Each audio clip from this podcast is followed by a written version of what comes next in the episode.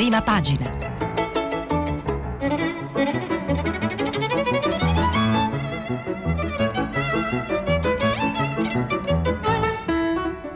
Questa settimana i giornali sono letti e commentati da Luca Ubaldeschi, direttore del secolo XIX. Per intervenire telefonate al numero verde 800 050 333. Sms WhatsApp anche vocali al numero 335 56 34 296. Buongiorno, benvenuti a Prima Pagina. Eh, vi ricordo che stiamo pubblicando i vostri messaggi sul sito eh, di Radio 3. Eh, ci sono immagini e ci sono parole che segnano eh, in maniera anche plastica alcuni momenti di passaggio della nostra vita eh, pubblica ed è, è, quello che è esattamente successo eh, ieri.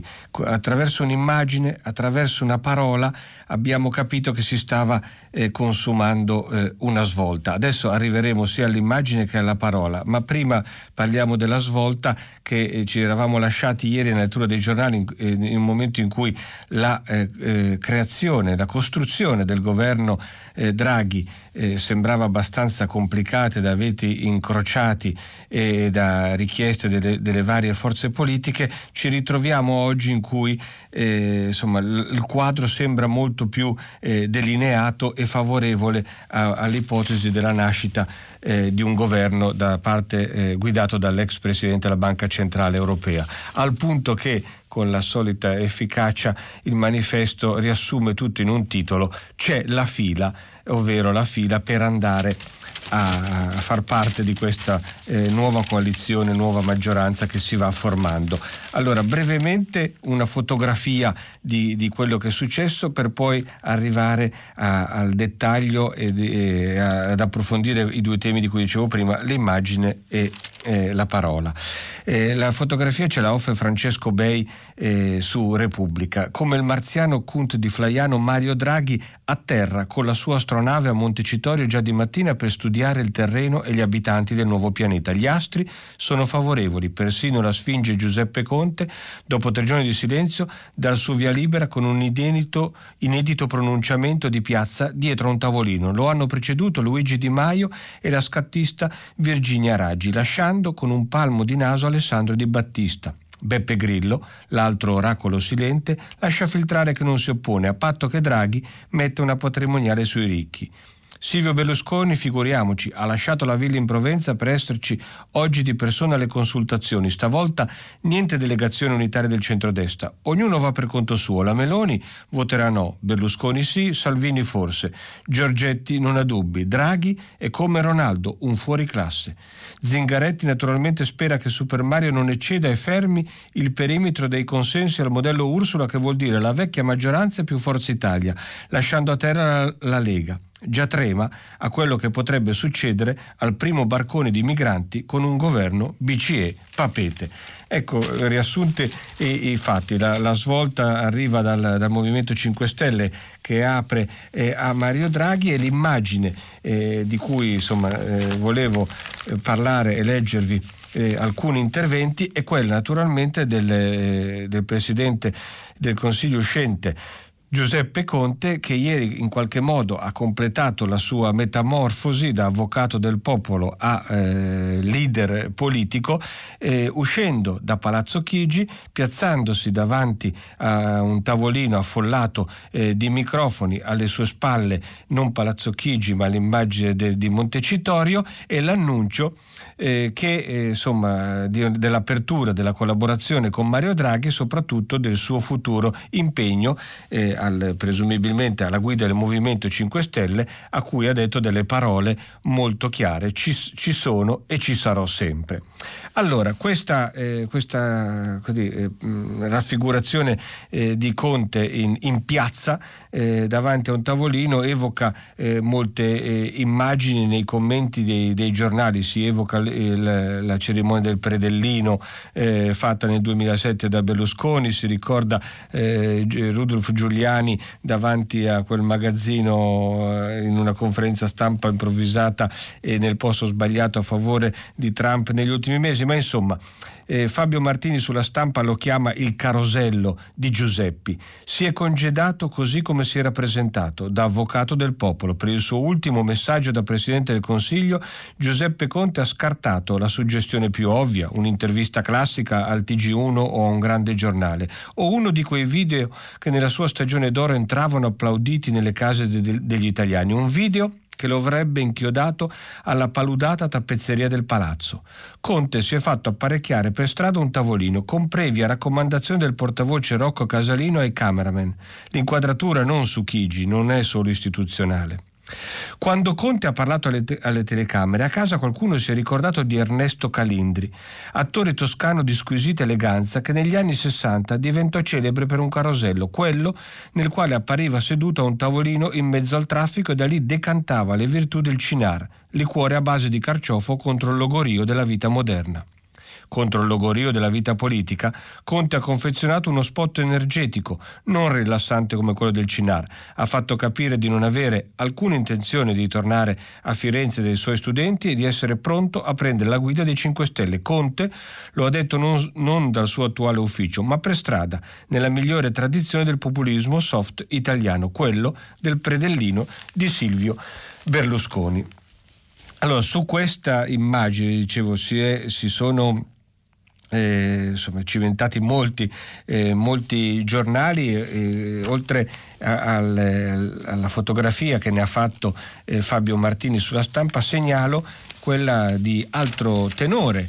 Eh, di eh, Antonio Padellaro sul Fatto Quotidiano. Dice, non conoscevo Giuseppe Conte, ma quando nel novembre del 2019 lo vidi nei TG andare incontro agli operai dell'Ilva, ne fui colpito, perché è abbastanza raro vedere un Presidente del Consiglio che invece di rifugiarsi dentro un'auto blu e di leguarsi, decide di assumersi le proprie responsabilità di governo e di accettare un confronto che nell'occasione fu eh, molto duro. Eh, scusate, salto un attimo. Ecco. Eh, Conte, eh, scusate, quando il 9 marzo 2020, nella notte più lunga della Repubblica, Giuseppe Conte annunciò il lockdown a un paese smarrito e angosciato dall'aggressione del Covid-19, lo immaginai con l'animo in subbuglio mentre era costretto a prendere una decisione eh, che non aveva eh, precedenti. Ancora quando nell'estate dello stesso anno ottenne da Bruxelles i famosi 209 miliardi per l'Italia, il salvagente a cui aggrapparsi per evitare il naufragio di, definitivo di una nazione, mi domandai come avesse fatto a vincere la resistenza dei cosiddetti paesi frugali che ci vedono come degli scrocconi perennemente col cappello in mano. Ieri, infine, quando è uscito dal portone di Palazzo Chigi per congedarsi e augurare buon lavoro a Mario Draghi, ho provato gratitudine per un signore che nel passaggio di macerie, frutto dell'opera del noto sfascia carrozze, si preoccupava di assicurare un sereno passaggio di consegne nel pieno rispetto dei cittadini e delle istituzioni. Ciò non significa che nell'esperienza di Premier Giuseppe Conte non abbia commesso errori. E qui ricorda l'estate Liberi Tutti ha creato le condizioni per la catastrofica seconda ondata della pandemia che avrebbe dovuto essere gestita certamente con maggiore prudenza. Eh, dice Padellaro, ma certo un articolo insomma, molto più eh, favorevole eh, e di, insomma, di, di, riconoscimento del lavoro fatto eh, da Conte rispetto ad altri, ad altri in, eh, interventi eh, che si leggono sui giornali, molti anche critici per questa scelta eh, così di, di, ambientazione, questa scelta direi scenografica del, del, Presidente del Consiglio uscente, che resta comunque eh, eh diciamo un, un, protagonista eh, non soltanto della fase che si va a chiudere, ma di quella che si, si sta per aprire. Almeno così lo spiega il, il, foglio, eh, il, foglio, quotidiano che eh, parla della possibilità di Conte eh, come vicepremier. Conte si vede eh, vicepremier.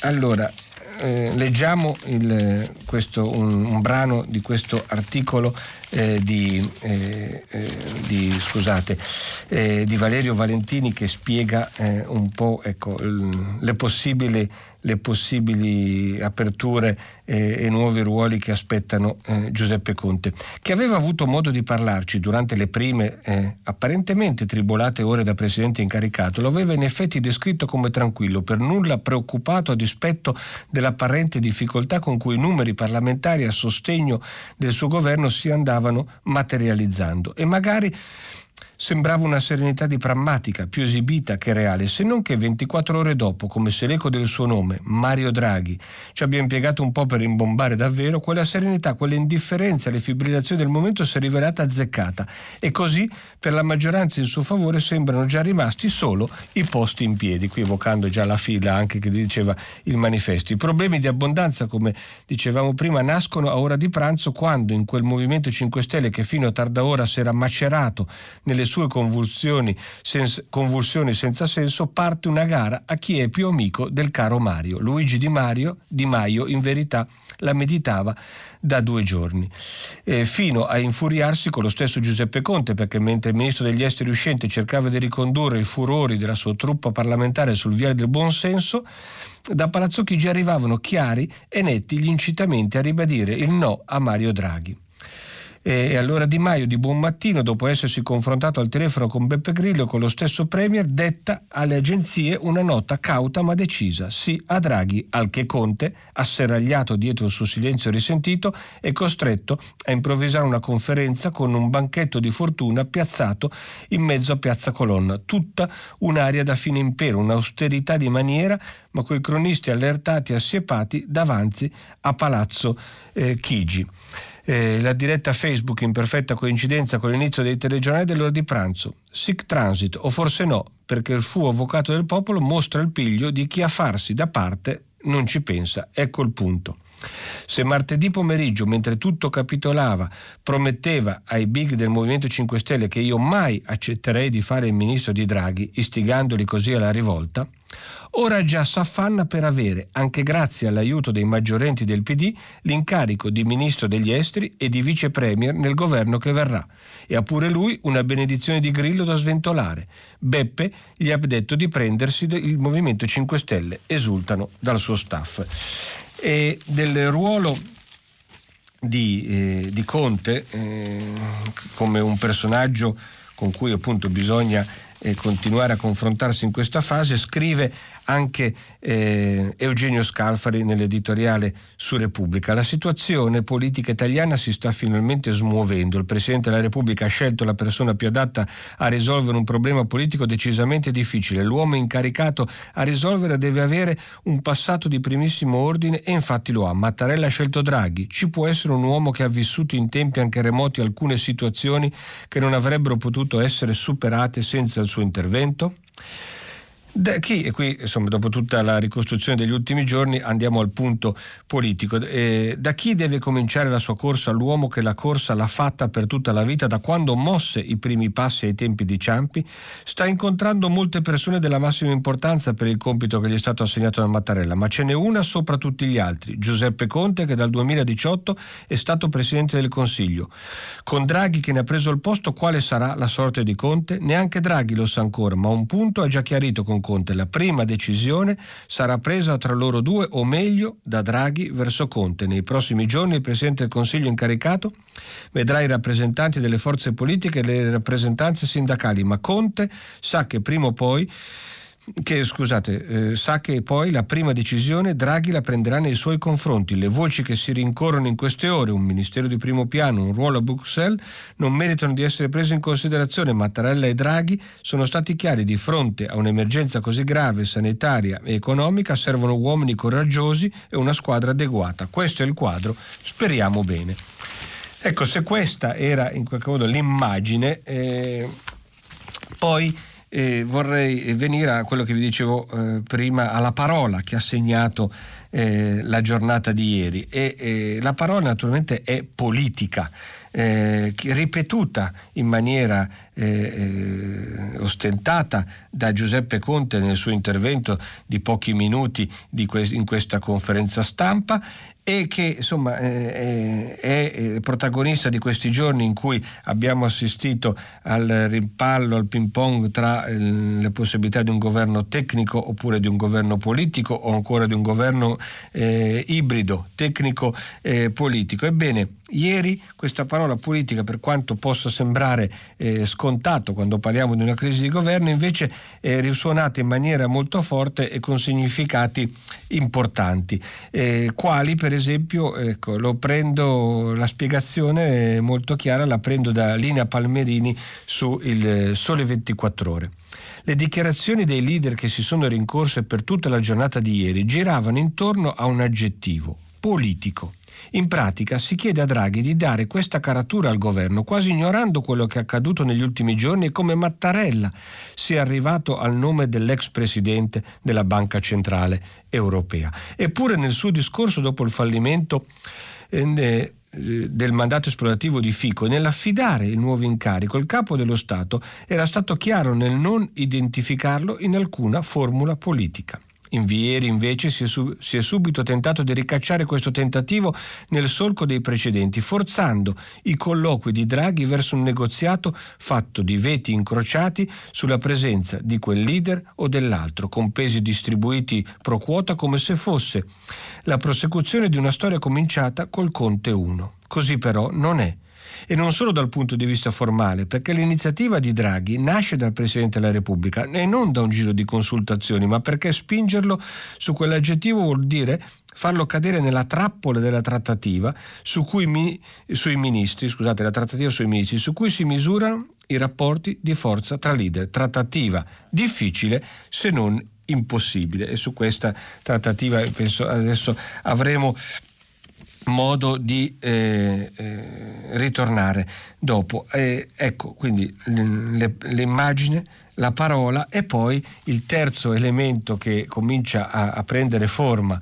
e, come dire, anche eh, giustamente, è, è, è, quella dei contenuti, no? dei contenuti e di che cosa eh, di quali saranno gli interventi del, eh, del governo a guida eh, Draghi. Ecco, eh, questo naturalmente porta a un discorso che guarda molto eh, all'Europa, sia perché eh, uno scenario tra i più probabili è quello per la maggioranza di governo è quello della cosiddetta maggioranza Ursula, cioè eh, un, un, voto congiunto eh, tra Partito Democratico, Movimento 5 Stelle e Forza Italia più eh, le altre formazioni minori, che è quella che si è eh, manifestato per eleggere in Europa la, la Presidente della Commissione eh, europea. E quindi sia perché insomma, guardare eh, all'Europa è, eh, in questo momento è, è, è sicuramente necessario e fondamentale, visto che il,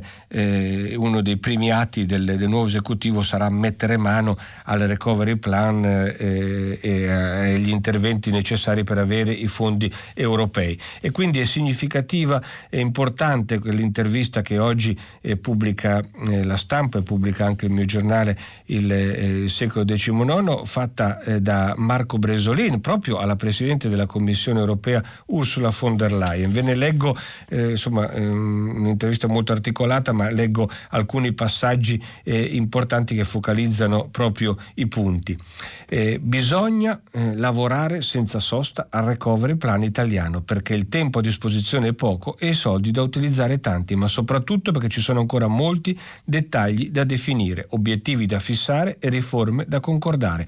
Ursula von der Leyen cerca di tenersi fuori dalle dinamiche politiche romane, ma il sorriso che compare sul suo volto quando sente pronunciare la parola Mario Draghi fotografa alla perfezione il sentimento di fiducia che si respira nel palazzo Bergamon verso il nuovo capo del governo. Dal quartier generale della Commissione europea la Presidente difende il piano europeo sui vaccini che le sta costando parecchie critiche, ma per la prima volta in questa intervista ammette i passi falsi. L'Unione Europea ha sottovalutato i problemi legati alla produzione e soprattutto ha contribuito ad alzare più del dovuto le aspettative dei cittadini. In Italia, chiede Bresolin, eh, sta per nascere un governo guidato a Mario Draghi. Per voi è l'opzione migliore? Alt, risponde la Presidente del, dell'Unione Europea. Si tratta di un affare italiano e come sapete abbiamo una regola d'oro. Non commentiamo mai le questioni politiche interne. Posso solo dire che Draghi alla Banca Centrale Europea ha svolto un ruolo straordinario e di questo ne sono tutti consapevoli, non solo in Italia. Con il precedente governo italiano avevate avviato la discussione sul recovery plan. Che impatto avrà il cambio della Guardia a Palazzo Chigi? Da settimane, per non dire mesi, lavoriamo con le autorità italiane e con le parti interessate per sviluppare i dettagli della bozza e il lavoro è ancora in corsa. Lo dico per sottolineare quanto dettagliato sia questo lavoro, visto che si tratta di un ammontare enorme di fondi da spendere in un periodo di tempo relativamente limitato, in pochi anni. Dobbiamo andare in profondità nei dettagli, definendo obiettivi e tabella di marcia. Per questo siamo pronti e impegnati con l'amministrazione italiana per lavorare senza sosta e andare avanti perché il tempo è prezioso e eh, non vediamo l'ora di vedere come sarà formato il nuovo governo. Quindi insomma, c'è un'urgenza eh, che guida eh, le, le, consultazioni e il dibattito di questi giorni, ma c'è quando entriamo nel merito e parliamo di recovery plan anche diciamo, la prima eh, indicazione di quelle che potrebbero essere le, le mosse del Presidente del Consiglio incaricato. E, la, le prendo la, la, prendo questa indicazione dalla pagina 3 del Sole 24 Ore perché il, eh, l'articolo di Barbara Flammery eh, attribuisce delle parole eh, molto nette proprio a Mario Draghi. Al centro dei colloqui c'è sempre il recovery plan. Mario Draghi, racconta chi gli ha parlato ieri, ci torna spesso durante la prima giornata di consultazione. Il premier incaricato è convinto che la salvezza non solo dell'Italia, ma dell'Europa passa da lì.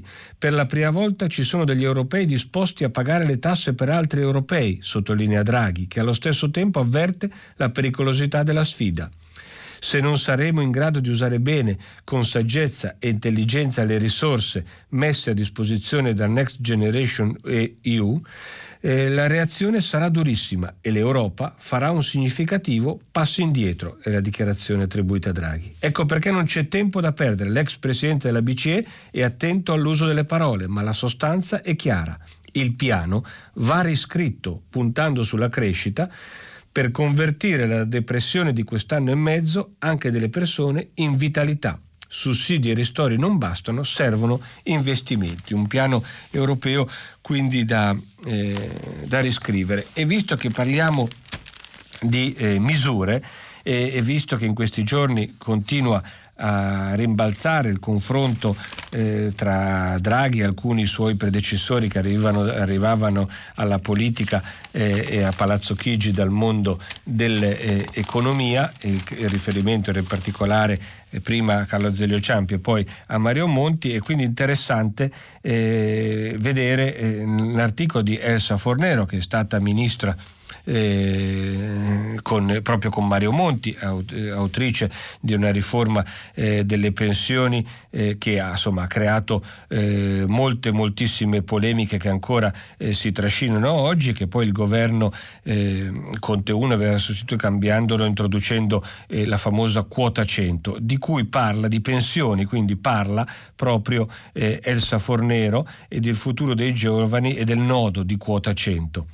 E dice Mario Draghi, dice in un commento eh, sulla stampa, non ha un gran bisogno di consigli, conosce molto bene e su solide basi analitiche le caratteristiche, le potenzialità e i limiti della nostra economia, conosce anche i 3G della società italiana, i divari geografici, generazionali e di genere, la scarsa mobilità sociale, l'insufficiente valorizzazione dell'istruzione, della formazione professionale e della ricerca, lo scarso riconoscimento del merito, il suo problema problema non è la mancanza di obiettivi chiari, strumenti adeguati e neppure risorse, quelle che grazie all'Europa arriveranno a finanziare il piano nazionale di ripresa e resilienza, dovrebbero, se non sciupate, essere adeguate agli obiettivi. Il problema di Draghi è come convincere i partiti della validità non solo di quegli obiettivi, ma anche degli specifici progetti e riforme che sarà necessario adottare per realizzare. Draghi non dovrà però convincere solo le forze politiche, bensì la maggioranza degli italiani e potrà farlo solo se userà il linguaggio della verità. Dovrà riuscire a convincere gli italiani che hanno perso il lavoro o che non l'hanno mai trovato se non in forma precaria che l'uso prolungato del blocco dei licenziamenti, anche là dove il lavoro non è più produttivo, rappresenta soltanto un'effimera soluzione del problema dovrà far sì che quei due milioni e mezzo di giovani che non studiano né lavorano escano da una situazione che rischia di, di danneggiarli a vita con l'offerta attraverso centri per l'impiego finalmente professionalizzati di motivazioni, assistenze e occasioni nuove di formazione, riqualificazione, lavoro. Bisognerà anche convincere i lavoratori meno giovani, e qui arriviamo al tema dolente delle pensioni, che quota 100, come qualunque altro provvedimento di riduzione dell'età di pensionamento, se non per chi si trova in condizioni personali disagiate, peggiora i conti dell'INPS, mettendone a rischio la sostenibilità senza favorire l'occupazione dei giovani e anzi compromettendo le loro pensioni. Bisognerà convincere tutti che solo da una crescita sostenibile dell'economia e non dalle promesse politiche possono nascere buoni lavori e buone pensioni. Allora, questo i, i, i, temi eh, insomma, che cominciano a prendere sempre più spazio all'interno eh, dei, dei, giornali. Lo eh, stesso quotidiano eh, di Torino dedica due pagine a vedere gli effetti di quota 100 e del reddito di cittadinanza, che sono state le due misure simbolo proprio della, eh, del, del, Conte, eh, del governo Conte 1. Ma eh, insomma, mentre ecco, sta, abbiamo detto di molti commenti che eh, approvano eh, questa, questa eh, formazione del governo Draghi, ci sono anche eh, delle voci eh, più critiche, come quella del Fatto Quotidiano e, l'editoriale del direttore Marco Travaglio intitolandosi Suicidio assistito, insomma, non lo lascia intendere in maniera molto eh, netta. Ci sono vari modi per suicidarsi, scrive Travaglio, l'aspide, la cicuta, il gas, il capio, il balcone, la finestra, il ponte, la clinica svizzera, i barbiturici, le vene tagliate nella vasca da bagno, il topicida, la pasticca di cianuro. Tutti tragici ma rispettabili. Il meno onorevole è consegnarsi volontariamente al carnefice pensando o raccontando che così lo si migliora e lo si controlla. Eppure la strada che secondo indiscrezioni pare abbiano scelto Grillo e parte dei 5 Stelle poche ore dopo che i gruppi parlamentari che avevano deciso, avevano deciso di non appoggiare il governo Draghi. Intendiamoci, il carnefice non è Draghi, che anzi si è accollato una bella gatta da pelare. I carnefici sono i compagni di strada che si ritroverebbero accanto ai 5 Stelle con il sano gesto. Draghi non è un drago sceso dal cielo che ripulisce con un colpo di coda e di spugna le lordure di un Parlamento pieno di volta gabbana, sciacalli e squali. Anche lui, come Conte e come tutti, dovrà far fuoco con la legna che c'è per trovare una maggioranza possibilmente più ampia di quella che ha sbarrato la strada Conte, malgrado la fiducia appena ottenuta alla Camera e al Senato. La fiducia al Senato, come ricorderemo, è relativa, non assoluta, ma eh, comunque una, fi- una, fiducia, certo.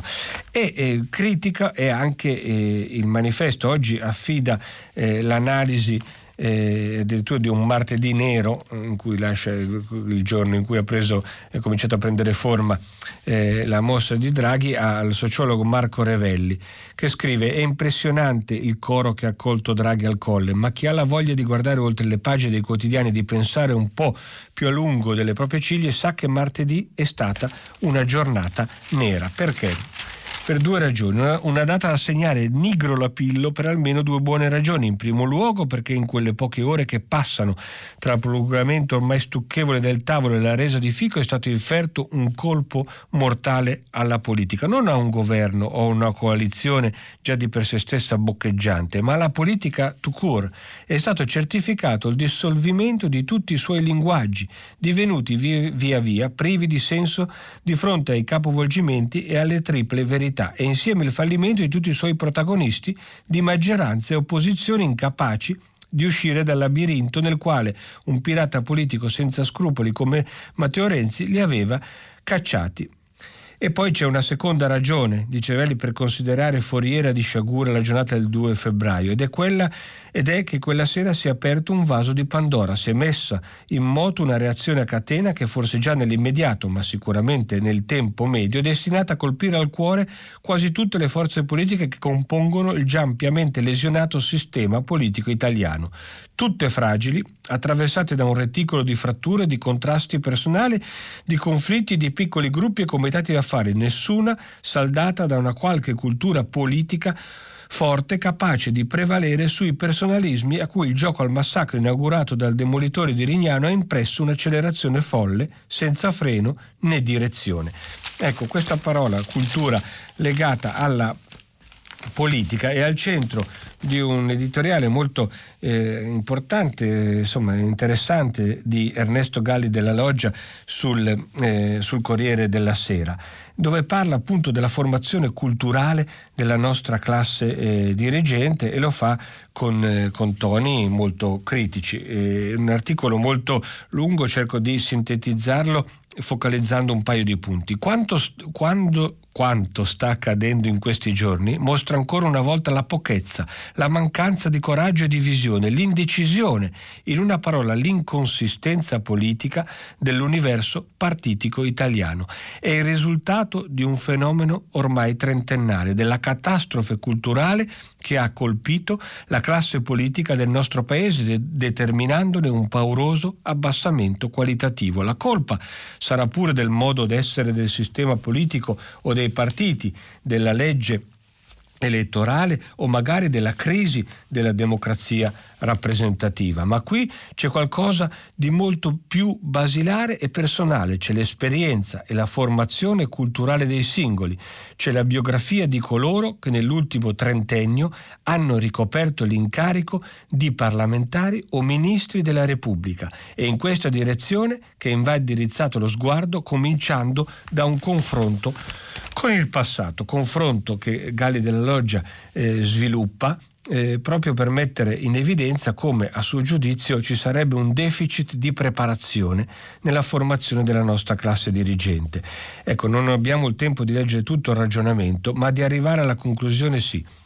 E dice tutte queste, eh, di tutte queste cose da anni mostra di fare tragicamente difetto la classe politica italiana, appunto queste eh, esperienze che lui ripercorre guardando a, al passato della nostra politica. Delle cose che nella nostra tradizione sono considerate da sempre non come il prodotto di uno specifico saper fare, bensì di un sapere generale nutrito di storia, di diritto, di economia, di letture di ogni tipo, di una conoscenza dell'umano e del mondo che deriva dalla, dalla dimestichezza con i libri, le persone, le idee che parlano di entrambi. Ma diciamolo chiaramente, la misera pochezza della nostra classe politica non viene dal nulla, nasce da quello che è diventato il nostro paese negli ultimi decenni. Nasce dal dileguarsi delle elite, dal vuoto ideale, da un certo disinvolto appiattimento delle relazioni sociali, dalla crescente incapacità delle istituzioni educative. La classe politica italiana non può guarire l'Italia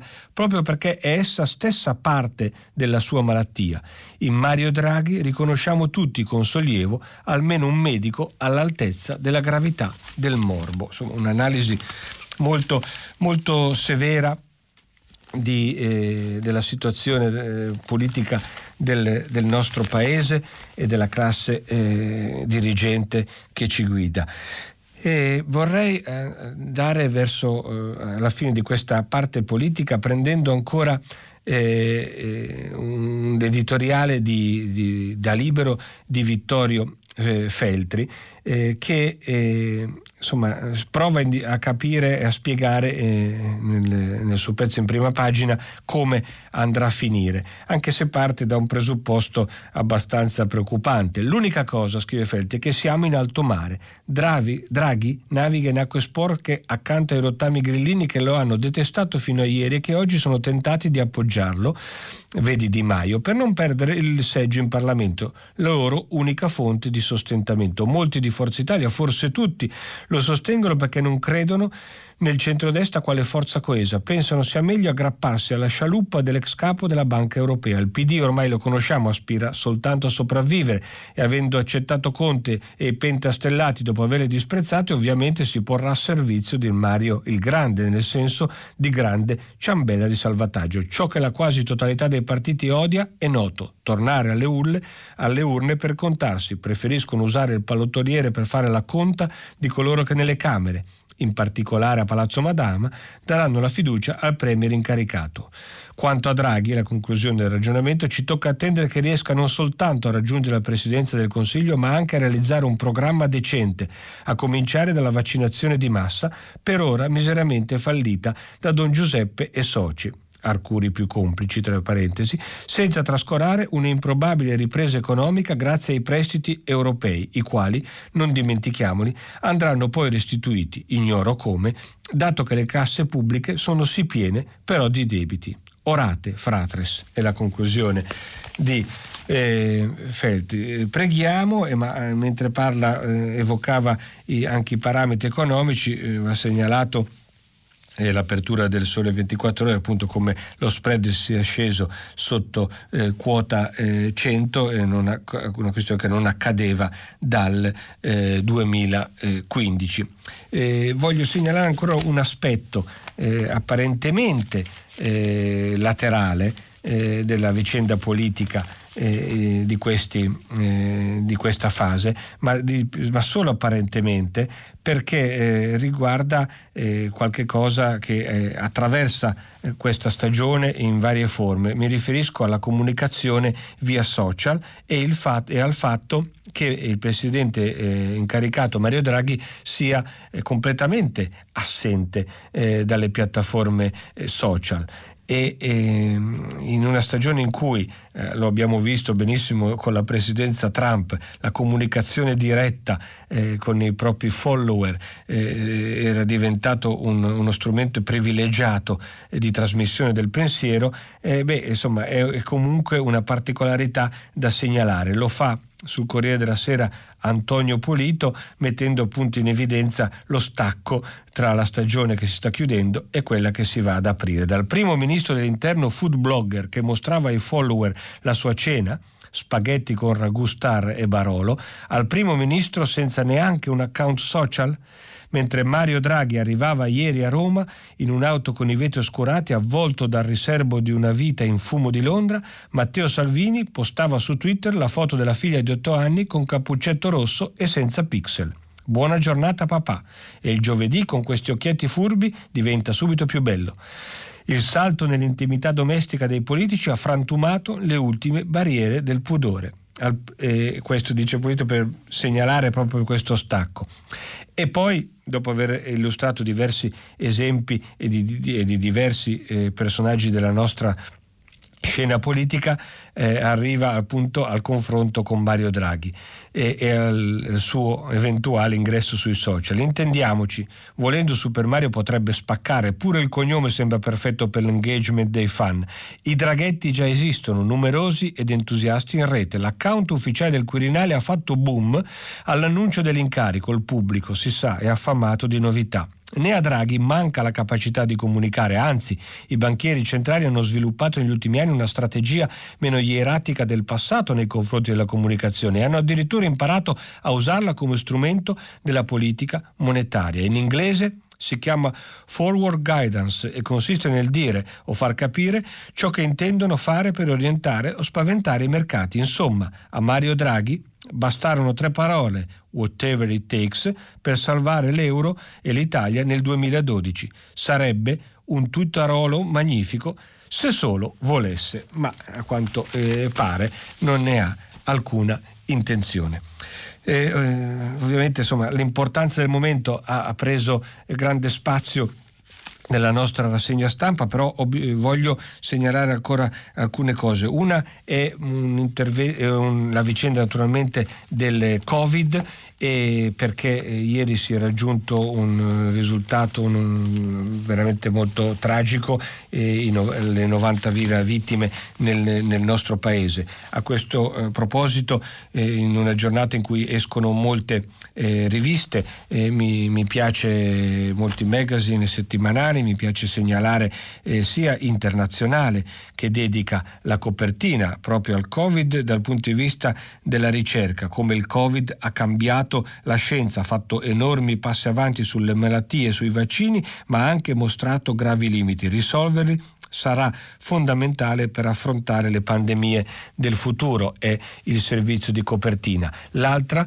rivista è Left eh, che eh, prende la vicenda Covid nel suo servizio di copertina sotto un altro aspetto, eh, quello della vaccinazione anti-Covid in Italia e in Europa e che procede, come sappiamo, a singhiozzo o con, fase, o con battute a vuoto perché, eh, spiega la rivista, è regolata dalle leggi del profitto è il, il, punto di partenza di un'inchiesta in cui la rivista in, in, in magazine intervista politici, medici, economisti e scienziati per capire come organizzare un nuovo sistema sanitario. E eh, su questo eh, segnalo anche, visto che ne abbiamo parlato nei giorni scorsi, un intervento, parlavamo proprio del Museo Egizio, della voglia eh, nelle, in epoca eh, di regioni gialle di tornare a visitare i musei, avere cultura, avere occasioni di socialità e, e come così, abbiamo evocato il museo egizio e oggi su Repubblica c'è un intervento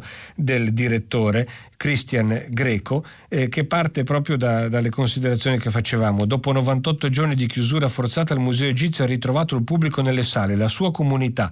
Abbiamo voluto festeggiare perché il museo è la casa di tutti con l'ingresso gratuito. Per questa prima settimana di rinascita negli occhi dei visitatori era facile cogliere senso di, il senso di ritorno alla normalità, di partecipazione e gioia. Una signora, entrando per prima, ci ha detto di essersi svegliata alle 6 del mattino per assicurarsi un biglietto. Ecco, eh, il ragionamento di Greco eh, si sviluppa su che cosa deve diventare eh, eh, un, museo riflettendo anche sui limiti di questa fase e, se, e, dice se i musei sapranno cogliere la sfida di formare le nuove generazioni con un modello di didattica diverso che sappia far dialogare materiale e immateriale che porti i ragazzi gli insegnanti e le famiglie a frequentarli se saranno in grado di sviluppare progetti di ricerca che permettano di comprendere uno sviluppo diacronico i mutamenti della società se sapranno svolgere le funzioni di luoghi di inclusione ecco, eh, di, di, di, creazione di cittadinanza, di dialogo di confronto, troveranno soggetti interessati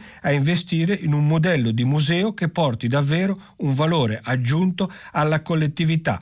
Solo così daremo davvero voce a quanto ci ricorda in modo netto l'articolo 9 della Costituzione. Ricerca, innovazione tecnico-scientifica, patrimonio e società sono connessi in modo imprescindibile e da questo rapporto deve partire la rinascita culturale. Beh, credo che sia un, un punto di vista molto interessante perché è una di quelle occasioni che non va sprecata, partendo così da, da, da, un problema, cercare di dare una nuova dimensione anche all'uso dei consumi culturali per il nostro eh, paese.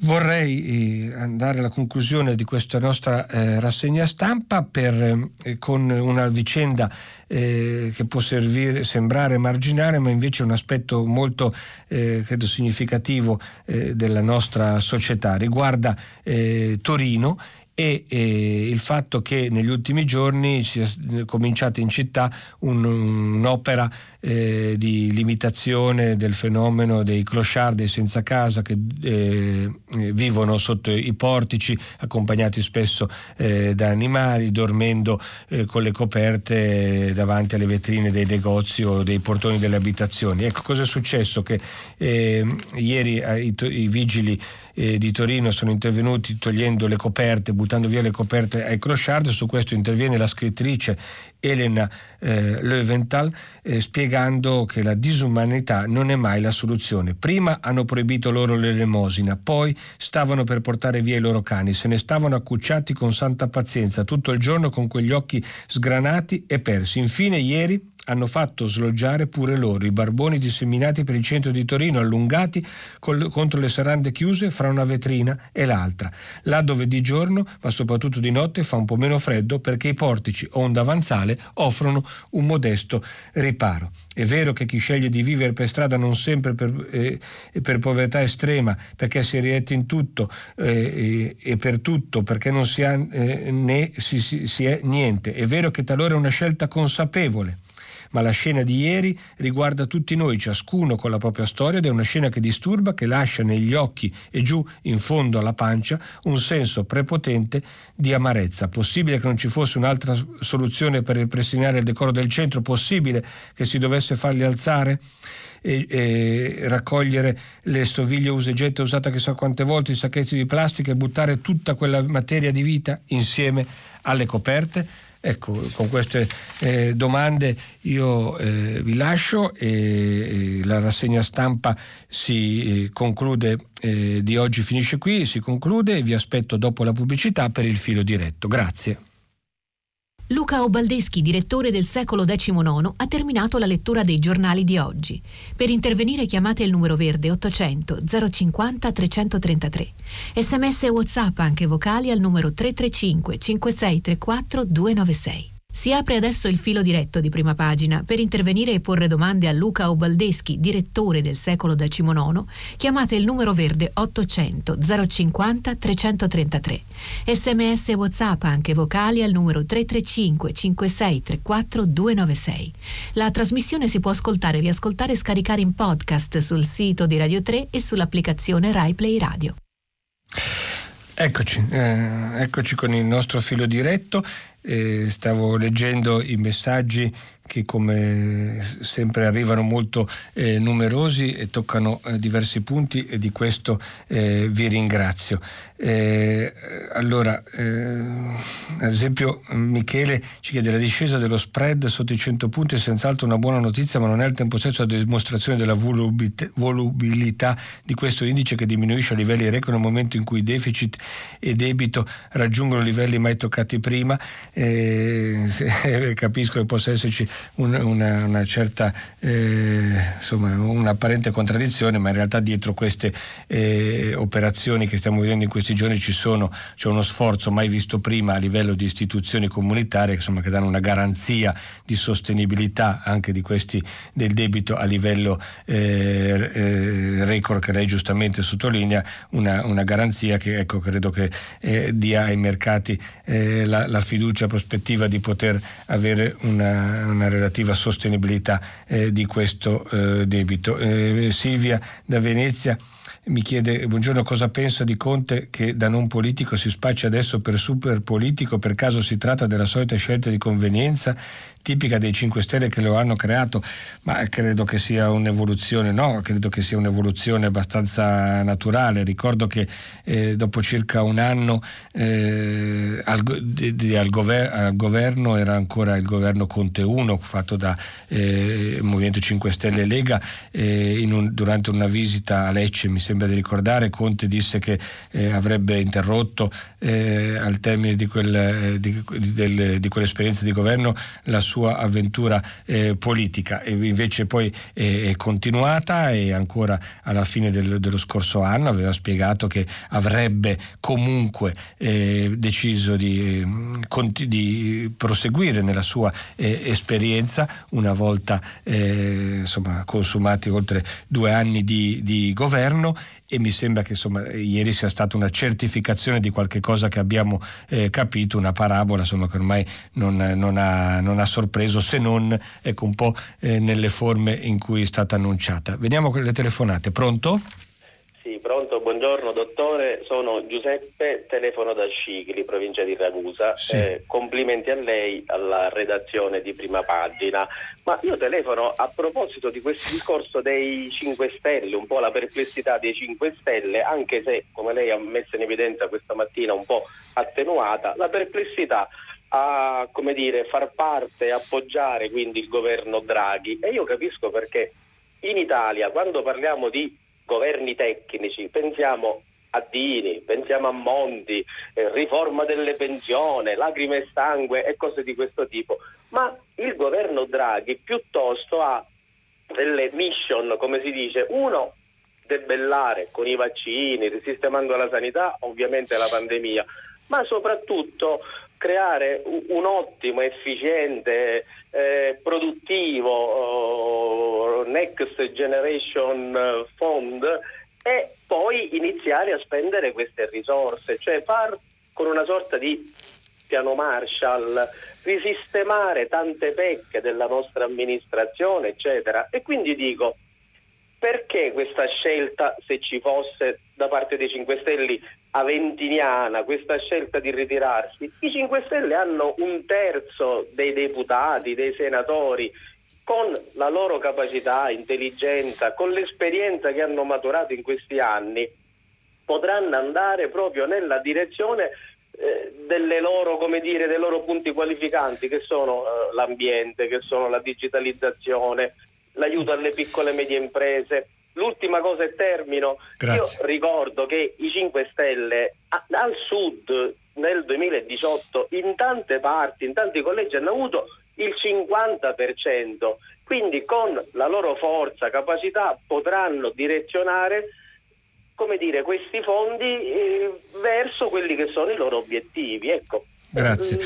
Okay, no, è stato molto chiaro eh, Giuseppe, la ringrazio a nome della, eh, della, redazione, intanto prima di tutto per i complimenti, e, e, ma mi, mi, sento anche di, di tranquillizzarla perché le, le, ultime, eh, le, ultime, notizie gli ultimi sviluppi della crisi indicano che eh, i 5 Stelle dire, hanno in qualche modo attraversato il fosso eh, che li fermava del, del, che, per quanto riguarda l'appoggio al governo governo eh, Draghi, mi sembra che eh, in particolare eh, eh, Luigi Di Maio abbia eh, dire, dato la linea eh, di, di, passare a una posizione più conciliante, questo bisognerà più che altro vedere eh, che cosa produrrà all'interno del movimento, perché eh, abbiamo ricordato all'inizio come la, la, possibilità che si formi questa maggioranza Ursula, no? che in Europa ha visto insieme votare nello stesso modo eh, Partito Democratico, Forza Italia e Movimento 5 Stelle, ma forse un conto è farlo in un'assemblea a Strasburgo, eh, diverso è farlo eh, nell'aula di Montecitorio o di Palazzo Madama e per la storia eh, dei, del Movimento 5 Stelle ritrovarsi sulla stessa linea con eh, Silvio Berlusconi e Forza Italia non credo sia un passaggio eh, indolore che credo eh, lo, eh, insomma, eh, ci darà eh, credo degli sviluppi per quanto riguarda le dinamiche e le polemiche interne al movimento. È interessante, nei vostri messaggi stanno arrivando come quello di Paola da Verona che dice eh, il vero miracolo di Draghi è non essere sui social, eccezionale veramente. Draghi non è sui social, scrive un altro ascoltatore, finalmente. Insomma, è, è interessante vedere questo appunto come i processi della comunicazione influiscano anche eh, in, questa, in, questa, fase e come forse ci sia bisogno e desiderio anche di avere una comunicazione, eh, ritornare a una comunicazione più, più, diretta e più concreta e meno eh, sviluppata attraverso eh, eh, piattaforme digitali. Pronto? Buongiorno, salve sì. direttore, un ringraziamento a lei e alla redazione di prima pagina. Grazie. Mi chiamo Luigi e chiamo dalla regione che non esiste, quella che sta a sud dell'Abruzzo e a nord della Puglia, diciamo. allora, in questi giorni in cui abbiamo assistito all'interpretazione dell'iconografia del predellino, Bene, c'è un mondo che sta andando a rotoli e questo mondo è quello della scuola. Io sono un insegnante precario, un supplente tappabuchi, diciamo in poche parole. Bene, in questi giorni per la terza volta dall'inizio dell'anno sono in isolamento fiduciario perché purtroppo ci sono casi di colleghi o alunni positivi e siamo solo a febbraio. Dall'inizio dell'anno abbiamo sperimentato tutte le forme possibili e immaginabili di DAD, io in presenza, loro a distanza, loro in presenza, io a distanza, metà classe a presenza, metà classe a distanza. Non abbiamo avuto una settimana, dico una settimana dall'inizio dell'anno in cui abbiamo avuto un orario uguale all'altro non riusciamo a programmare niente, nemmeno le verifiche, non abbiamo spesso connessione, non abbiamo spesso computer. A fronte di tutta questa drammatica situazione in cui veramente facciamo degli sforzi sovrumani per portare avanti comunque la didattica, ehm, quali sono state le cose, le proposte? Beh, i banchi a rotelle, poi è la sintesi di tutta questa diciamo, della politica della scuola in questi giorni. E poi, diciamo, come ultimo regalo, la cara ministra Azzolina ci ha prima di andare via, ha riavviato i mh, concorsi straordinari, costringendo quindi un sacco di persone a doversi spostare nelle prossime settimane da una regione all'altra. Ora ritorno un attimino su diciamo, la narrazione di questi giorni e sulle varie dichiarazioni dei politici. Si è parlato un po' di tutto, però mi pare che la scuola sia latitante in tutte queste dichiarazioni. Allora io diciamo, faccio un appello a voi giornalisti affinché come dire, affiancate perché è doveroso parlare della crisi di governo, certo che è doveroso ed è assolutamente un argomento nobile, uh-huh. ma c'è un mondo che veramente sta, mh, mm, sta disfacendo, si sta disgregando e la scuola è in una crisi profondissima. Poi le, mh, mm, scusi, mm, rubo solo un altro secondo per fare un appello. Grazie, così lasciamo anche spazio. Anche, eh, più eh, attenzione alle piccole realtà locali. Qui nella regione che non esiste si sta verificando un contagio all'interno delle scuole. Eh, anche questo discorso che la scuola è sicura, la scuola non è sicura purtroppo, perché bisogna vedere anche nelle realtà periferiche che cosa sta succedendo. E allora Grazie Bisogna Luigi. un attimino dare attenzione a queste realtà. Io vi ringrazio, l'ascolto per radio. Grazie a lei. Penso, non so se il riferimento al Molise come regio- regione che non esiste si deve al fatto che eh, sono usciti i dati del, l'altro giorno eh, del paniere dell'Istat, appunto mancavano quelli della città di Imperia e quelli della regione del Molise. Non so se era, il riferimento era a quello, ma vengo alla, eh, alla sostanza del suo intervento che, eh, insomma, che mette in luce quello, un tema che io ritengo di estrema gravità. E guardi non lo dico così per, eh, per darle ragione in, nella nostra eh, conversazione ma perché l'ho, l'ho scritto eh, tempo fa sul, sul, mio giornale. Io credo che in, pur in, dando, insomma, facendo latare tutte le difficoltà enormi da affrontare in questa fase di lotta eh, all'epidemia è, è, proprio nella gestione eh, dell'organizzazione scolastica che il nostro Paese eh, ha, eh, si è assunto la, la, la, colpa più grave e la responsabilità eh, più grave.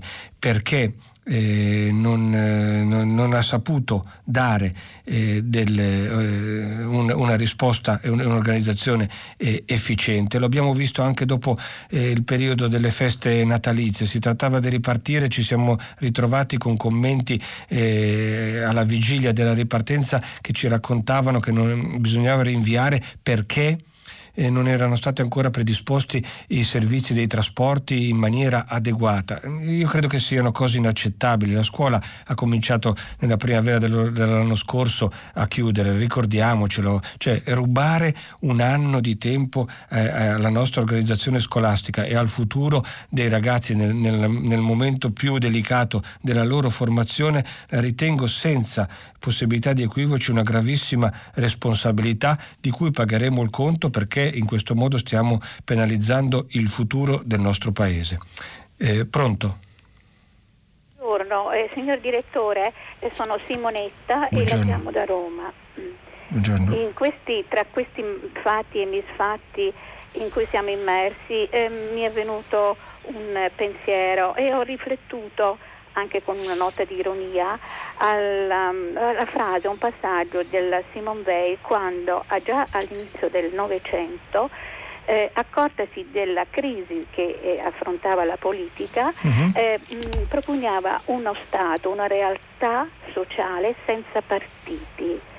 Beh, insomma, che il tonfo a cui stiamo assistendo della della politica e della crisi dei partiti politici, rimango basita quando eh, l'altro giorno il eh, ministro uscente, il primo ministro uscente, ha dichiarato in maniera un po' improvvisata davanti al Palazzo Chigi eh, no a, eh, a, un governo eh, come dire, tecnico sì. e non più politico, quando giorni fa anche il professor Sabino Cassese ha squarciato il velo di questo, eh, come posso dire, pregiudizio. Eh, non esiste un governo tecnico in quanto dal momento che tu eh, sei a, a, un governo di fatto diventi, diventi, politico, fai politica. È come, ehm, se mi permette una similitudine, un seme che non è biologico ma coltivato con il metodo biologico e biodinamico e diventa un pomodoro mm, biodinamico. Ah. Ecco. Eh, senta, posso, signor direttore, dirle un'altra piccola cosa, perché questa è recente, proprio dell'altra sera. Sì. Quest'ombra di eh, conflitto di interesse eh, che, che, che, appare sopra la testa del commissario eh, straordinario Arcuri. Ecco, siamo, siamo in, questo, in, questa okay. realtà.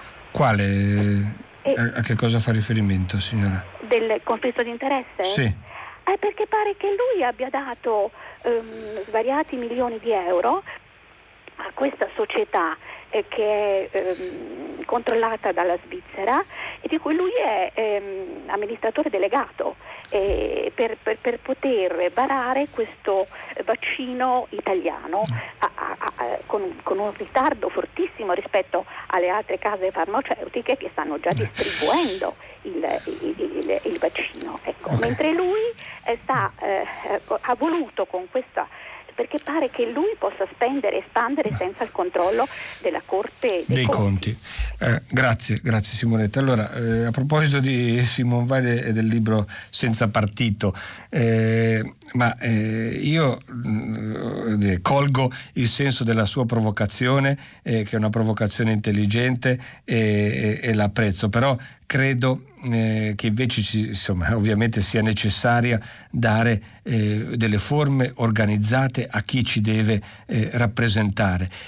credo però che eh, quello, insomma, paghiamo il fatto che negli ultimi anni eh, po' la rivoluzione, i sommovimenti che hanno in qualche modo disarticolato le organizzazioni dei partiti abbiano creato eh, anche degli effetti eh, secondari molto eh, negativi, insomma è la qualità dell'organizzazione dei partiti secondo me che è eh, peggiorata e questo è il, eh, su, il, testo, il, tasto su cui bisogna eh, lavorare. Per quanto possa sembrare molto duro, a tratti catastrofico, il, l'editoriale di Ernesto Galli della Loggia secondo me tocca un punto esatto esatto, proprio quando di, pa, parla della formazione che è necessario eh, ripristinare in maniera più accurata eh, quando, nel momento in cui eh, ci rivolgiamo e scegliamo la nostra eh, classe dirigente, perché abbiamo bisogno eh, di competenze, la complessità eh, dei tempi non, insomma, non, non può eh, risolversi soltanto con eh, l'entusiasmo, con le buone eh, intenzioni. Serve la competenza e per questo credo che servano anche delle strutture organizzate che possano selezionare le persone eh, competenti eh, attraverso poi i percorsi eh, democratici del voto. Per quanto poi invece riguarda il conflitto di interesse, beh, insomma io insomma, starei, direi sempre di stare eh, ten, eh, a tenersi eh, ai fatti e a ciò che è dimostrato. È vero che il commissario Arcuri gode eh, di poteri, sono quelli appunto commissariali, quindi sono co- poteri straordinari. Abbiamo letto anche l'altro giorno un passaggio di un articolo che ricordava come si possa decidere eh, delle voci di spesa in autonomia senza eh, controlli preventivi, ma questo è dato dalla necessità di muoversi con un'urgenza superiore rispetto alle normali eh, procedure, però bisogna che le cose e le accuse che ci possono essere per carità, ma debbano essere eh, certificate e, e, e, motivate fino a che non abbiamo quegli elementi non possiamo andare a delle conclusioni di questo senso. E mentre ringrazio Anna eh, della provincia di Milano per il bel messaggio che rivolge alla redazione di prima pagina. A me, ecco, mh, prendo un messaggio di Giuseppe Aldo a proposito della vicina di Torino, poveri senza tetto me ne vergogno come italiano, il tragico è che a nord pensano che sia civiltà una barbarie organizzata bene. Eh, non, so, insomma, non, non, credo che sia così eh, stand, eh, meccanico e automatico questo, eh, questo passaggio eh, logico, però certo è una vicenda che insomma, colpisce, ha colpito molto eh, anche a me come l'ascoltatore. Pronto? buongiorno, sono Andrea e chiamo da Livorno. Buongiorno. volevo fare un'osservazione, una domanda a proposito del caso Navalny, sì. sul, sul, quale l'Europa, la Germania, gli Stati Uniti stanno facendo pressioni eh, sul, sul, sulla Russia, sì. ovviamente, eh, cose che, che, condivido pienamente, ma eh, la, da, sull'Egitto eh, sul caso Regeni e sul, su quel ragazzo Zaki che è da un anno che dorme eh, in terra e che verosimilmente morirà in, in, quelle, in quelle, carceri, non, non, mi sembra che ci siano analoghe pressioni né dal, dall'Italia né dalla, eh, da, dall'Europa, dalla Germania, dagli Stati Uniti come, come si può superare questa ipocrisia? Perché eh, a questo punto la domanda è per quale motivo facciamo pressioni su, sul, sulla Russia se non le facciamo sull'Egitto? Grazie Andrea, ma eh, le pressioni in, in realtà eh, sull'Egitto eh, sono state fatte e che secondo me eh, sono state eh, troppo altalenanti, lei si ricorda prima è stato richiamato l'ambasciatore, poi è stato eh, rimandato e sono state generalmente eh, troppo deboli, almeno questa è la mia opinione, credo che nella vicenda di Giulio Regeni così come nella vicenda di Patrick Zacchi, mi permetta soltanto di sperare che quello che lei ha prefigurato per il destino di Zacchi non si avveri proprio davvero no. Eh, ecco, io credo che in entrambe le, le vicende il nostro paese eh, sia stato, eh, questo condivido, se non abbia, non abbia saputo dare una, una risposta forte e determinata come, eh, eh, come era necessario. Eh, io mm, ho avuto modo di, di esprimere eh, questa posizione eh, anche in passato capisco eh, le ragioni eh, della diplomazia, capisco le ragioni eh, del, degli affari, delle relazioni internazionali, ma uno Stato eh, prima di tutti quegli aspetti deve mettere eh, i valori e i valori eh, sono in qualche modo una precondizione che definiscono la qualità di uno Stato e di un'organizzazione democratico e per definirla deve, eh, dobbiamo essere capaci di metterli prima di altri eh, interessi. È per questo che ritengo che non sia stato fatto in maniera sufficientemente energica nei confronti dell'Egitto da parte del nostro Paese, di questo mi rammarico perché, eh, per la risposta che ha dato il nostro Paese, ma questo non vuol vuol dire che se si è sbagliato eh, in una vicenda si debba eh, perpetrare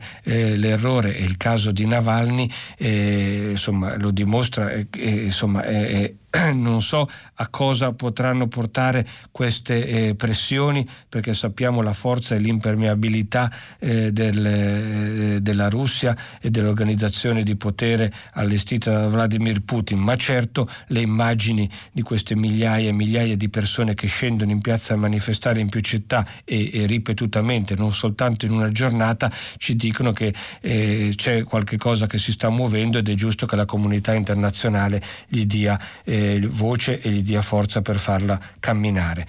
Eh, mi piace il messaggio che ha mandato Luigi, molto eh, stringato ma efficace. Tecnico o politico poco importa, a me basta un governo che affronti e cerca di risolvere i tanti problemi del nostro paese. Sottoscriviamo credo tutti Luigi. Pronto? Buongiorno, eh, sono Sandro da Genova. Buongiorno. Un saluto a lei e a tutta la redazione. Grazie. Eh, volevo raccontarle una cosa che mi ha abbastanza colpito negli ultimi giorni, eh, riguardo alle misure anti-Covid. Ora, sì.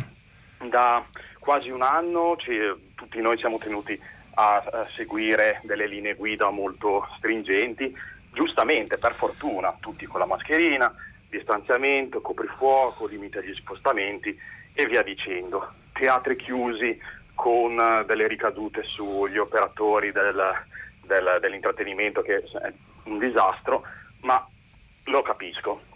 Ora, nello stesso tempo c'è una sorta di realtà parallela dove invece a quanto mm. pare vale il liberi tutti, cioè gli uffici. di recente una mia cara amica ha cambiato lavoro. Eh, primo giorno di lavoro si trova in un open space con molti colleghi, locale chiuso, tutti senza mascherina. Incontra il suo responsabile, la prima cosa che gli dice è qua non è il caso di, di tenere la mascherina. Quindi l'idea è otto ore eh, a parlare al telefono in un ambiente chiuso senza mascherina. La prima cosa che ho pensato è questi sono pazzi, da denuncia. No, ha ragione loro, perché ho, ho controllato anche sul sito del Ministero e eh, non c'è alcun obbligo di tenere la mascherina in locali chiusi, al lavoro, negli uffici, eh, a meno di, eh, non ho capito se è mandatoria o o è un consiglio, a, a, a, meno che la distanza interpersonale non sia inferiore a un metro, che vuol mhm. dire praticamente uno in braccio all'altro.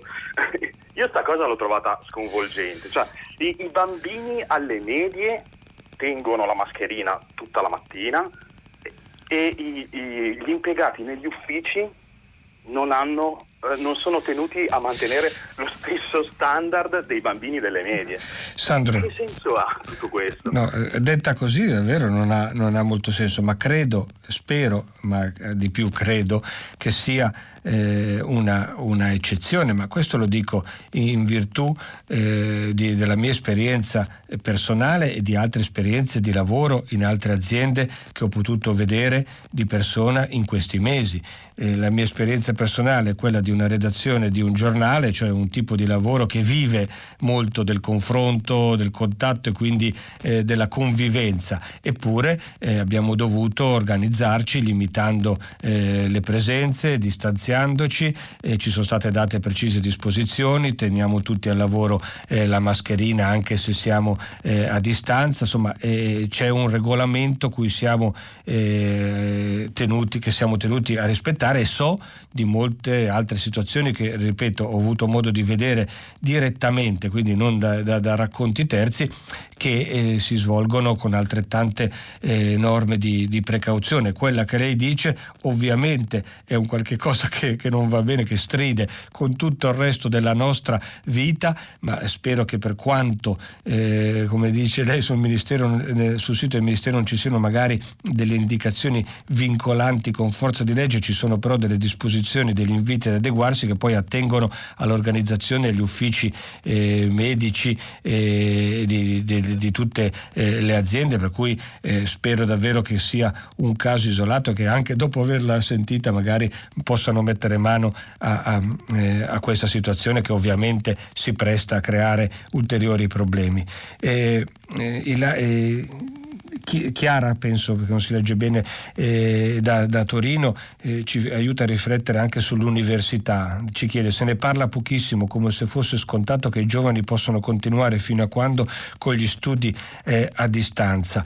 Eh, no, non ci pare eh, affatto scontato, eh, si pensa magari meno all'università perché uno pensa che sia una fascia di età un pochino più attrezzata rispetto rispetto a quelli delle scuole secondarie, ma invece lei ha, ha ragione. Eh, ho potuto vedere in prima persona con mia figlia quando ho dovuto sostenere degli esami da casa collegata a un computer, insomma cosa vuol dire eh, affrontare e non vivere eh, l'esperienza eh, dell'università nella sua pienezza è veramente, un, eh, è veramente una grave colpa. Pronto? Sì, buongiorno direttore, sono Laura da Venezia. Buongiorno. Eh, senta, io vorrei esprimere il mio diritto di cittadina di conoscere, non appena si saranno calmate le acque, le differenze programmatiche relative al recovery plan, perché ascoltare il mantra dei vari leader, eh, se ascoltare la Boschi, indagata tra l'altro, a parlare di eh, scuola, lavoro, sanità, credo non dica molto. Io credo che sia giusto spiegare agli italiani quali siano state le differenze concrete dei eh, programmi presentati dai vari partiti. E poi avrei una seconda questione che mi preme molto.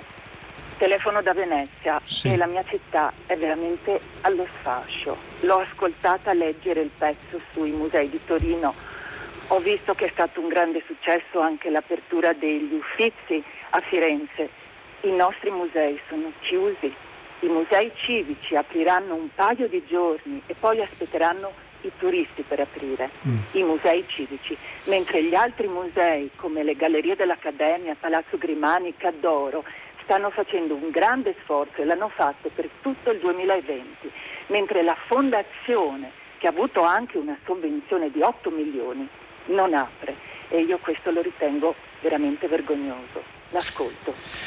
Eh, Grazie. Allora, ma per quanto riguarda il recovery plan, eh, sa che eh, insomma, è un documento eh, messo a, a punto dal, dal, governo, è dai partiti, ci sono insomma, eh, ovviamente le forze che lo compongono hanno portato eh, i propri eh, contribu- contributi, il piano eh, dopo la prima formulazione è stato eh, rivisto, vi ricorderete gli interventi di critica di Matteo Renzi di Italia Viva che poi hanno dato il via alla crisi p- proprio partendo anche dai contenuti del recovery plan. Ed è un, un documento che si può leggere perché è stato pubblicato, lo può trovare sul, eh, sul sito del, del governo, dei, del Consiglio dei Ministri, eh, con tutte le spiegazioni. E, mh, mm, però ecco, forse qui dobbiamo eh, più, eh, più, che guardare quello che è già stato pubblicato,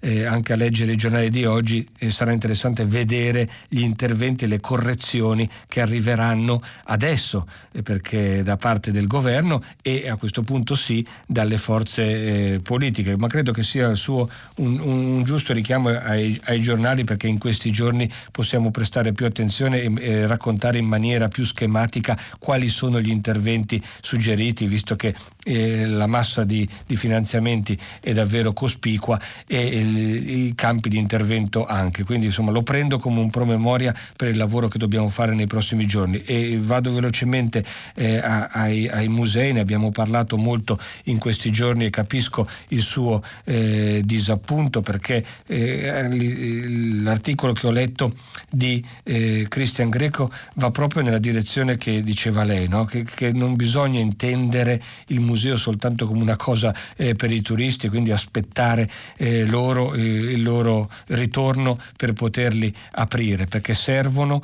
hanno una funzione sociale eh, importante, soprattutto in questa fase così eh, delicata ed è qualcosa che eh, non bisogna considerare così succedanea o poco, o poco importante. Io ho visto a Genova eh, dove vivo stanno, hanno riaperto, stanno aprendo, c'è interesse, questo aiuta a, a, dare il senso anche di una ripartenza del paese. Sono, quindi spero che anche Venezia possa mettersi presto in questa scia. Pronto? Pronto, buongiorno, sono Alessandra, chiamo da Fidenza. Sì in provincia di Parma. Sì. Eh, volevo fare un commento e anche eh, chiedere a lei Mm, riguardo l'articolo di Galli della Loggia che lei ha commentato prima sì. eh, sulla, circa la pochezza della classe politica che sottoscrivo, cioè una cosa che, mm, sulla quale sono d'accordo, però cioè, eh, mm, dobbiamo sempre eh, secondo me ricordare il fatto che loro sono lì perché glieli mandiamo noi.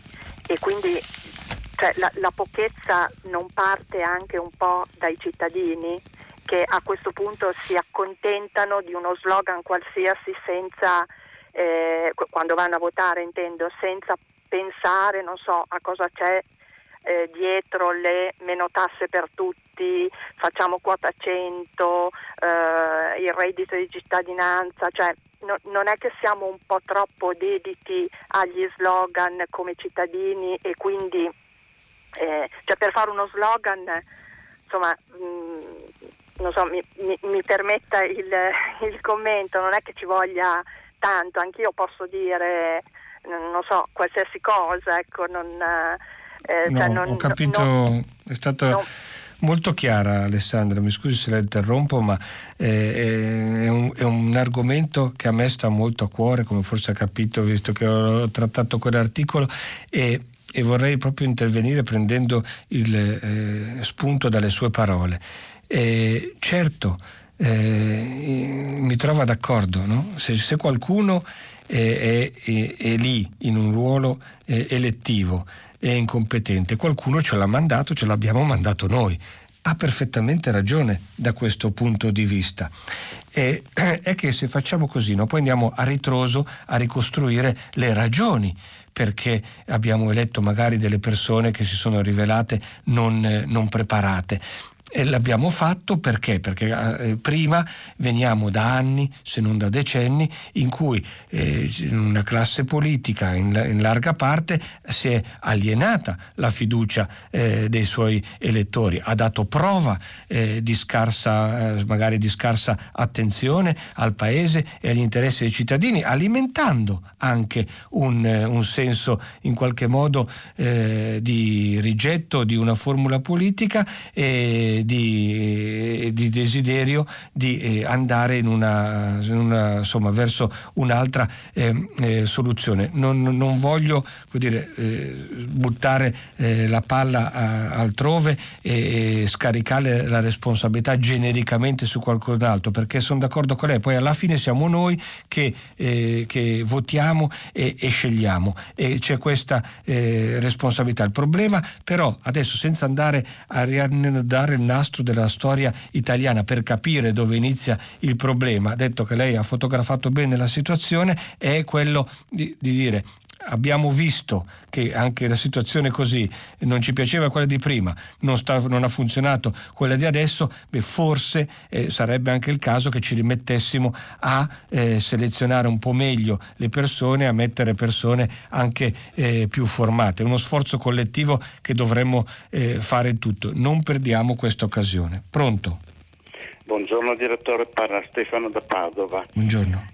È un onore intervenire dopo Alessandra che è stata molto acuta. E, e lei nel suo, nella sua risposta, nella sua replica, e, mm, io volevo sottoporre al, al, suo giudizio la tesi che siamo, si sia di fronte forse ad un nuovo possibile risorgimento dell'Italia. Nel senso che mm, Draghi non è stato eletto, è stato nominato da una persona molto capace, è vero che avrà, come ha detto un articolo, molte gatte da pelare, uh-huh. che dovrà accontentarsi della legna che c'è, però una filosofia americana suggerisce di togliersi dai piedi a, a chi non può dare una mano. Se la situazione italiana migliorerà, potranno ritornare anche molti cervelli in fuga che purtroppo hanno impoverito in questi ultimi anni in maniera veramente grande nostra, il nostro tessuto imprenditoriale e lavorativo, e, e lavorativo occupazionale. Ecco. E io spero, mh, mm, è un'occasione più unica che rara, diciamo, perché utilizzare bene i fondi europei è un dovere, quindi Draghi mi sembra una persona che oltre a non essere presente sui social saluta e poi si mette al lavoro che non lo spaventa. Quindi chapeau. Tor- eh, torniamo un po' alla, alla sostanza eh, delle cose e meno a, all'apparenza e all'immagine, forse Stefano. Ora, eh, grazie eh, per questo suo auspicio. Ora non so se non, non, non, ho, non, arrivo al livello di fiducia suo di, di augurare un nuovo eh, risorgimento eh, italiano e, e, ha usato risorgimento, no? se, se, non sbaglio, non rinascimento, visto che è una parola che negli ultimi giorni è stata molto al centro delle polemiche, come, come sappiamo, ma dico, non, non arrivo al suo livello di fiducia, ma condivido il fatto che eh, ci siano le condizioni eh, davvero per eh, aprire un nuovo capitolo eh, per il nostro paese. Gli ingredienti eh, e le necessità eh, le avete, eh, le, avete, messe in, in, evidenza lei e anche altri interventi che abbiamo ascoltato oggi e negli altri giorni e mi è piaciuto molto anche il riferimento al recupero delle professionalità del cervello, scusate, dei cervelli che sono eh, dovuti emigrare eh, per avere delle opportunità, la possibilità ora di, dare, di eh, avere più fondi per la ricerca, di creare delle condizioni, eh, delle, dei centri che, perché eh, queste intelligenze possano svilupparsi qui e quindi aiutare eh, a sviluppare il nostro paese. E questa la, la grandissima occasione, ritornare a fare dell'Italia un'opportunità e non un problema. Pronto? Pronto, buongiorno. Io sono Maria Luisa e telefono da Casale Monferrato. Buongiorno Maria. Eh, volevo eh, ricordare, cioè, intanto affermare una cosa personale, cioè, sono molto contenta eh, che eh, il professore illustre Draghi non faccia parte, eh, cioè non partecipi ai social. E volevo poi ricordare una frase che mi torna in questi giorni in mente, una frase di Bertolt Brecht che diceva che beato quel paese che non ha bisogno di eroi. eh, no, eh, allora, eh, grazie eh, per, eh, per, il suo messaggio. Mi, mi, mi incuriosisce molto questa, questa, attenzione che avete anche nei confronti dei, eh, dei social e del tipo di, di comunicazione, perché eh, testimonia che eh, eh, appunto anche il modo di, di, comunicare è parte ed è sostanza eh, di, questa, di, questa, fase politica. E certo, eh, quante volte abbiamo evocato no, questa frase eh, sul eh, bisogno eh, di, di, eroi per un paese che, non, che sarebbe fortunato a, a, non avere necessità di figure eroiche per poter andare avanti e per potersi salvare. È in qualche modo dire, un restituire il primato eh, alla, alla, alla, professionalità, alle, quello che dicevamo prima, alle competenze, eh, a, al merito, eh, al di là eh, di tutti i giudizi che si possono dare sulle dinamiche politiche credo che siano elementi eh, che eh, in Draghi si ritrovano e quindi anche questo è un, un, dire, un, un, resettare la situazione. Allora ci rimettiamo nella situazione in cui partiamo da qualcuno che ha tutti gli ingredienti per poterci guidare fuori eh, da queste secche. Vediamo adesso come lo farà. E, e con questa telefonata, con questo augurio io vi saluto, e noi ci fermiamo qui, dopo il giornale radio Edoardo Camuri conduce pagina 3 a seguire le novità principali di primo movimento, alle 10 come sempre tutta la città ne parla, approfondirà un tema posto da voi ascoltatori, potete riascoltarci sul sito di Radio 3. Grazie, buona giornata.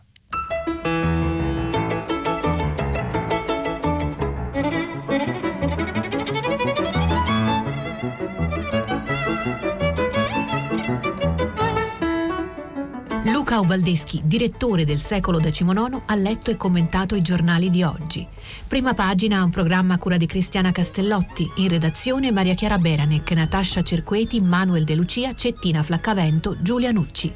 Posta elettronica, prima pagina chiocciolarai.it.